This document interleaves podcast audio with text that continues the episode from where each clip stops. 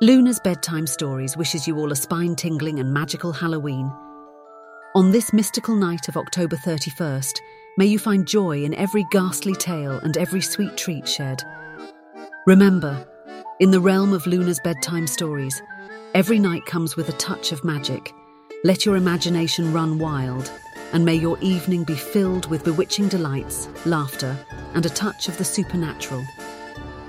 Happy Halloween, dear friends. Stay safe, embrace the spookiness, and beware of black cats.